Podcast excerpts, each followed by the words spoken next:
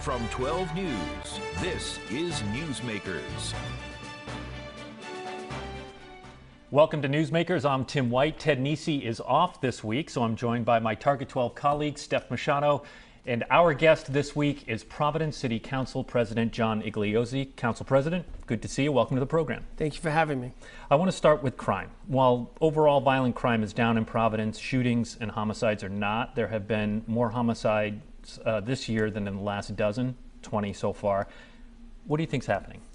What things happening is the city of Providence is falling down on the job, protecting its constituents and the people of Providence. Is that an indictment of the rank and order of the police department? No, no, it's an indictment of the administration's inability to get academies up and out. For the past four years, the city council has funded police academies every year, and we've had to pull tooth and nail to get the administration to get academies going.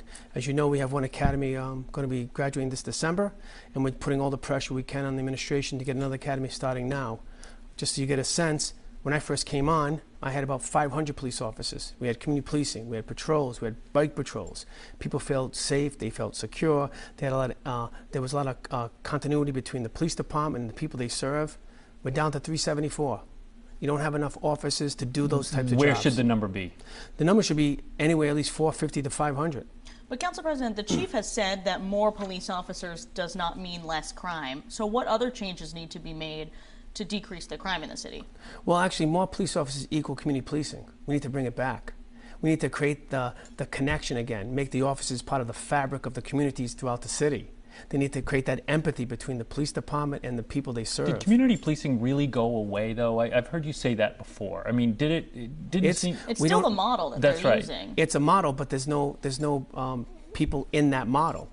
The problem is you don't have people walking Pocasset Avenue anymore. You don't have officers on bike patrols in all the different neighborhoods. It's, it's quite obvious, by the way. As you know, I, recently we heard they have uh, they've uh, uh, they have officers working the pedestrian bridge in downtown Providence. They have a pedestrian over, mm-hmm. excuse me, officers there, but no officers in our neighborhoods. There's a disconnect going on. So we're protecting a piece of property, but meanwhile, we're not protecting the lives of people of Providence. What's happening with the effort to divert some of the calls, for example, mental health, um, substance abuse, to other social service agencies so that the police officers can focus on the more uh, violent crime calls that they get. Well, let's talk about that. Actually, for the past 15 years, the city of Providence has invested in that. We've had we have a social service component, and we've done it for 15 plus years. And the council has funded it and continues to fund it. And in fact, this year's budget we funded even more money to expand that. You know, it has to be a combination of both, right? The bottom line is, you know, public safety is a priority for the city of Providence, for the people that live here, and also the people who visit here. Right? It's the first thing. Second thing is the social component's important. But the reality is, the types of calls pe- Providence police officers are getting aren't necessarily social service calls. Well, there are a lot of mental health incident calls. I've done You're some correct. reporting on that, and they're called MHIs, and they are way up. To, to Steph's point, with these diversion programs, expanding them even further than maybe you have put in the most recent budget, be helpful for these oh, MHI there's no calls? doubt about it. We definitely support the expansion of it because we know it works. It's been working for the past 15 years. Family Services has been doing the GO team, and it works. It has a positive impact. And they even testified it works. But they also said that on some of these calls, they want to make sure an officer is there with them because let's call it like it is. When you're dealing with people's mental health out in, out in, out in the city, it can get really serious and go bad really quick and really fast. And a social service worker doesn't have the tool set to handle those types of, let's call it um, situations when it goes bad. So they want an officer to be like a component. You have the officer show, the social service person show up. If the social service person can deal with it, then the officer can, you know, go on to another call. But meanwhile, the social service can, person can now address it and hopefully um, solve the issue there. If not, the police officer can help them with that process. So the uh, the city has created a new position um, that was going to be a police major. Now it's a civilian to address um, community relations and lead the efforts on diversion. Michael Stevens was hired for that job. The council. Um, you know, decided to uh, amend that job so it was a civilian job because he's not a police officer. And in doing that, you decreased the salary for the job um, which I believe the Elorza administration disagrees with. Is, is, is, that still under discussion to potentially raise the salary for that job? Or do you think Michael Stevens should be the person who gets that job? Let's talk about it. First of all, when we originally went on this, this journey, the whole purpose was to have a police major get, um, get promoted, excuse me, an officer in lower rank get promoted, promotion opportunity, and to create a connection between the community and the police department and create the empathy that we need all the time, by the way. It should be a constant conversation, right? Creating empathy between the police department and the community should always be a constant story, constant uh, communication, but also being part of the fabric of each other's lives, right? So we all agreed to do that. It was the mayor and his people chose to um, do, let's call it it is, want to hire the rec director to become a police major, which, by the way, is, is totally irresponsible. And we cannot stand for that. What's next? We're going to hire the janitor to be the next chief of police? You cannot have people who do not have the credentials, the education, or the ability and hand them a gun and a badge and say you're an honorary police officer. This is not, this is just irresponsible. So the council had to take action, and we did. So now what we did is this we've amended the budget. In fact, tonight we'll be passing it. We, we maintain the police major position, standalone.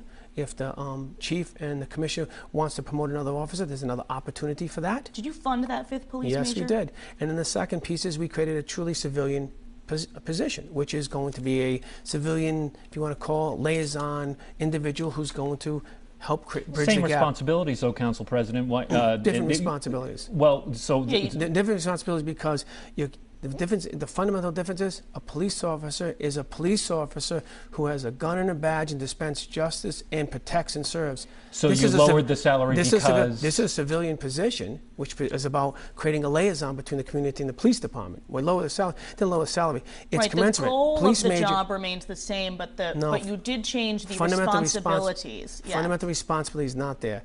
Uh, whoever gets a civilian job will not be a police officer, nor have the duty or the responsibilities of a police officer. We need to take that serious. my, I guess my point is this: um, if by lowering the salary Mm-hmm. uh, from what it was originally proposed, are, are you saying in some way the city council doesn't value that uh, what their responsibility is as much? Yeah, they're not a major. They don't have a uh, badge. They don't have a gun. You lowered the salary for someone who's supposed to be that liaison that you said was so important in the community. Correct. But actually, I view it the other way. I, I highly value the police major position. By, that's how I look at it. The bottom line is there is a fundamental difference between a police major in the province police department and a civilian position in the police department. And we need to have that distinguished. Now, now let's say something else. This is not something like the pay is low. We're talking about this pay goes up to $127,000. Sure. Yep. Just so you know, I know a majority of my constituents would love to have that civilian job. At that kind of money, most of them work two or three jobs and just try to make, make, you know, make ends meet. So it's not like we're paying this person something nominal. We're paying a substantial amount of money with pension, health care benefits, and it's a permanent position. Let, let me shift gears here. Providence is receiving $166 million in American Rescue Plan Act money, ARPA. The city has already used the most of any municipality that our colleague Ted Nesi uh, surveyed in the region at Mm-hmm. 43 million. Part of that money, $7 million, was rushed through your council, avoiding the normal public input to provide small businesses with individual relief checks of $2,500. Despite the council saying it's so urgent, do you know how much money of that has gone out? At this time, I know the program is being put together. In fact, I just was briefed the other day. So the answer is zero. And the answer, the answer is zero. Right. And because they've created, they're creating a program so the, the, the businesses can have access to it because they had to create a system to do it because you just don't send out checks. It's a process where they have to submit, apply, Was the council aware that the system had to be put in place and would take an extra amount of time when it decided to rush through the, the Yeah, of, funding? cour- of course it is. I mean, because any time you're dealing with federal or state dollars or city dollars, you have to be responsible in how you dispense them. So they put together this. I just got briefed the other day. This wonderful, uh, um, what do you call it, comp- um, internet system program, where the individuals will be able to go onto the system, apply for, and give all the appropriate background and information. So you make sure you do get the check to the right individual and businesses, because you just don't want to mail out checks, and then all of a sudden you have a problem where people who shouldn't should get checks don't, people who shouldn't do. So when is that money expected to be actually in the hands of small businesses? My impression is the the system's going to go live in the next two or three weeks, and then th- there'll be a big promotion and a big, you know, you know, process to um, let the public know about it, and then hopefully within a month. We're still talking about a lot of money left in the table. I'm just Oh, curious yes. how you, how would Council President John Igliozzi uh, want to spend that money? What is the number one need for the city where that money could be helpful? You know, I, number one need, uh, there's a lot of needs, but, you know, we need to deal with the building blocks of the city, the short-term needs, long-term needs, right? Uh, city's finances is a priority right now. As you know, I'm sure you well, well aware of, we used some of this money already to balance last year's budget, this year's budget, and we're using some of it for next year's budget. So we still have a massive revenue shortfall, right? So the next term, the next mayor, whoever that person is, is going to have to deal with that shortfall. And hopefully, revenues and the economy starts turning around. So that's hopefully a goal. Second, you need to be very judicious and responsible with that money. You can't just spend it and just do, you know, do like one, you know, one-off types of programs. I think you need to focus in on the financial foundations, making sure the building blocks of the city is working, whether it's making sure the re- lo- uh, revenue loss, making sure if we can shore up the pension system, um, ideas. Which this money cannot be used for. No, but you can you can do a couple things, right? Which is, for example, we let's say we use money to buy this with. Um, excuse me. We we're going to buy money. We're going to buy ten fire fire trucks. Instead, we use that money to go to Into go the pension in the system. pension, and then instead I use the money to buy ten fire trucks. So there's a way to there's a path. I'm not saying it's perfect, but there is a way. Therefore, I can actually then shore, help shore up the pension system, for example. So there's ways in which we can do certain things. I'm not we haven't gone through all of them, but the city's finances should be number one. Public safety, security, um, and also making sure the quality of life issues in the city in the city are addressed with this money. And also, by the way, um, what I call affordable housing. Do you anticipate adopting the recommendations of this COVID uh, task force that's been meeting every Friday to come up with a plan for this ARPA money? Um, I don't know if adopt. They're supposedly going to come with recommendations, and then the council will then deliberate and decide which ones make sense. The one of the biggest concerns we have is we don't want them to. I know they were getting a lot of pressure from all these little small groups and stuff like that. You know, looking for a quick, you know, quick fix, quick money, but we need to be very judicious with this money. We need to be very financially responsible. So we have this large yes of money, so we should try to do everything we can to try to fix some of the systemic financial problems of the city with the money, so this way we can protect the future of the city. I mean, you did decide to give uh, some of it to Waterfire Mm. amid a lot of public pressure and, and from that organization saying they might collapse if they don't get more money. You might you may hear a lot of organizations saying we need this money and fighting for your attention. Do you not intend to give um, grants, you know, individual grants like that? No, I think with it, one of the things that's a valid point. In WaterFire, for example, the COVID money is used for that type of um, situation. And it was important to try to kickstart the city, right? We need to do that. Second, I think we're going to try to put a certain portion on the side to allow that grant process to happen, but not the largesse of it. You know, so there'll be a process where certain money will be available, people will, uh, businesses will be apply or certain organizations, and they have to explain why. We just don't want people just getting a check. It's like show that there's there's a you know what's going on with it. You know, COVID really had an impact. What was the impact, et cetera, et cetera. So that's going to get fleshed out. You uh, said it in an earlier answer. Whoever's going to be the next mayor. Are you considering a run for mayor? Could that be you? Well, you know, I, first of all, I, have to be thankful that I've, I've been able to serve this long. I've been a public servant for a long time. And I'm really grateful for my constituents and my family and friends who've supported me over the years. Um, I see on the horizon a lot of opportunities, whether it's citywide or statewide. So right now I'm working with my advisors and especially my family and determining what's the best path forward for me and So is that yes? You're considering it. You're kicking the We're tires cons- on a, we're- on a we're- run for every- mayor. Everything's on the table. How likely is it that you run for state rep? There's been discussion about perhaps Rep Perez would run for your city council seat, which, if our viewers don't know, you, you cannot run for again because you're term limited. Would you run for Rep Perez's seat? No, I, I think um, we're right now we're looking leaning towards either you know city or statewide. I think I have I think we have an opportunity and we have a lot to offer to the people of Providence and the people of the state of Rhode Island, and and see if um, potential candidacy makes sense to them. What statewide seat would you run for? Well, there's several o- o- open right now, so I don't. There's all different kinds. Okay. So uh, I'll leave it at that. So we're definitely everything's on the table, and uh, I'm excited about the possibility. But I'm also have to make sure the public is excited about the possibility. we have a couple minutes left, I believe. Uh, I'm curious if you think the state takeover of the Providence schools has been a failure. Uh, no, I think actually, I, I, you have to give it a chance. You have to get an opportunity. It took decades to get us in where we are with the school system, and it's going to take a good five, ten year plan to get us out of it. Um, There have been calls, as you know, for the city to take back control. Where do you land on that? I, I think that's just being irresponsible at this time. The city Stick with has it for the now. city has failed. The city can't do it.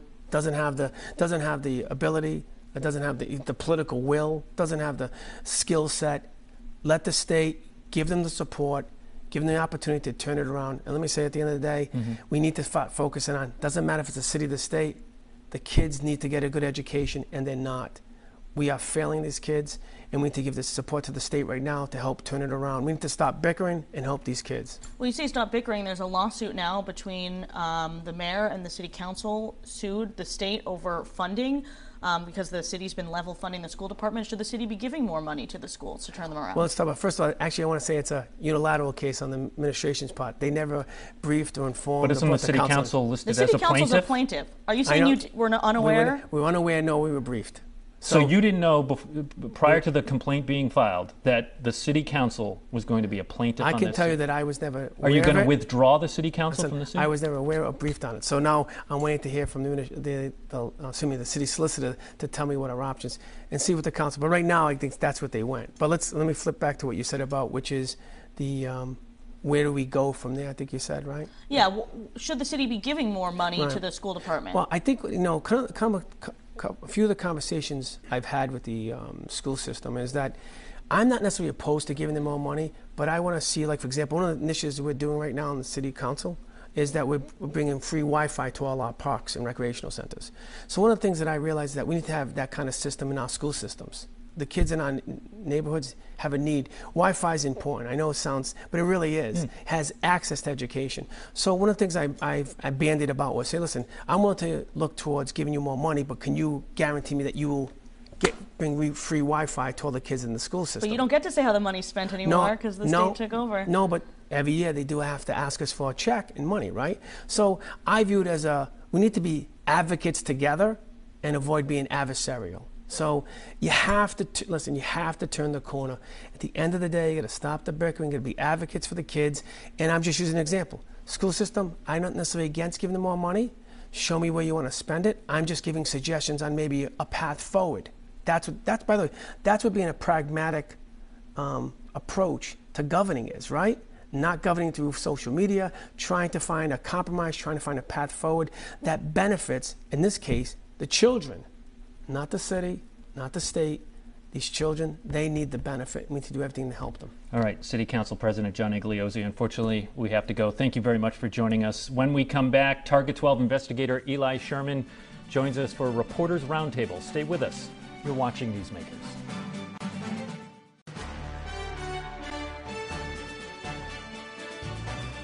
I don't think you did anything illegal.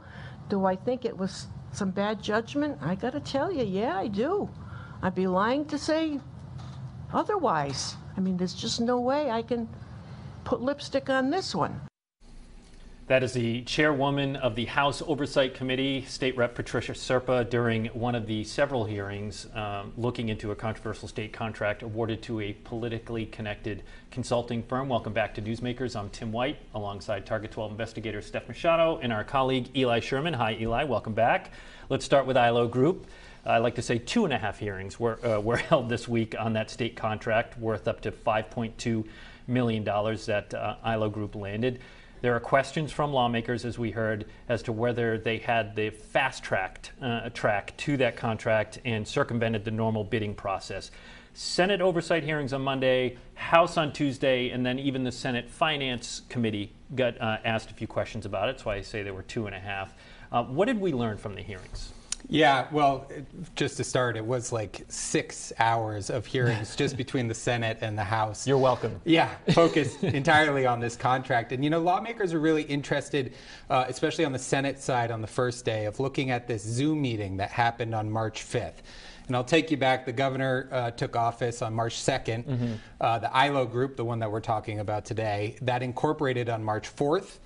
March 5th, they, uh, the governor called a Zoom meeting, and he invited, uh, among the people that were there, were uh, the managing partner and co-founder of ILO, Julia Rafal-Baer. She was invited, as was her boss, uh, a man named Mike Magee, uh, who's the CEO of a nonprofit called Chiefs for Change. We should say not boss at ILO Group. He does not work for ILO Group. It's the nonprofit Chiefs for Change. And at the time, Julia Rafal-Baer was working for Mike Magee. And then uh, the governor also invited a couple of state purchasing uh, people who oversee contracting for all state contracts uh, in Rhode Island.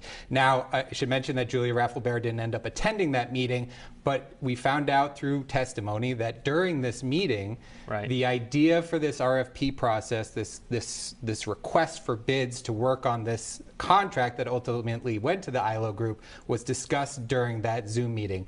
And that, you know, frankly didn't sit well with a lot of lawmakers because as you mentioned off the top, they were concerned that perhaps because this information was shared, because uh, the idea for this was created there, that somehow that information got back to the ILO group people and they had sort of a head start, if you will, um, on trying to secure this work. Yeah, At best, I think what lawmakers were getting at, uh, from what we watched, was it just reinforced the how unusual the process was because it eventually the normal bidding process, procurement process, ended, and they were the company was entered onto what's called a master price agreement, which is all very thick and nebulous, but it was an unusual process throughout, and it did seem like to me, anyway, my takeaway, I don't know if you agree, that ener- uh, the lawmakers are really energized for these hearings. Yeah, you know, uh, all of us have watched a lot of legislative many. hearings, too many, um, and sometimes, you know, it, it, there can be varying levels of preparedness from the lawmakers for whatever reason. They may have a lot of different things going on.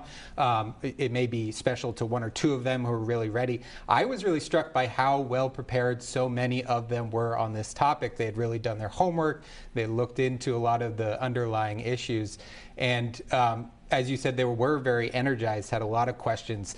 You know, I should mention that representing the McKee administration were Jim Thorsen. He was one of the people that was at that March 5th meeting. He's the head of the Department of Administration, along with his chief finance counsel, uh, sorry, his chief legal counsel, Yep. Dan Majcher.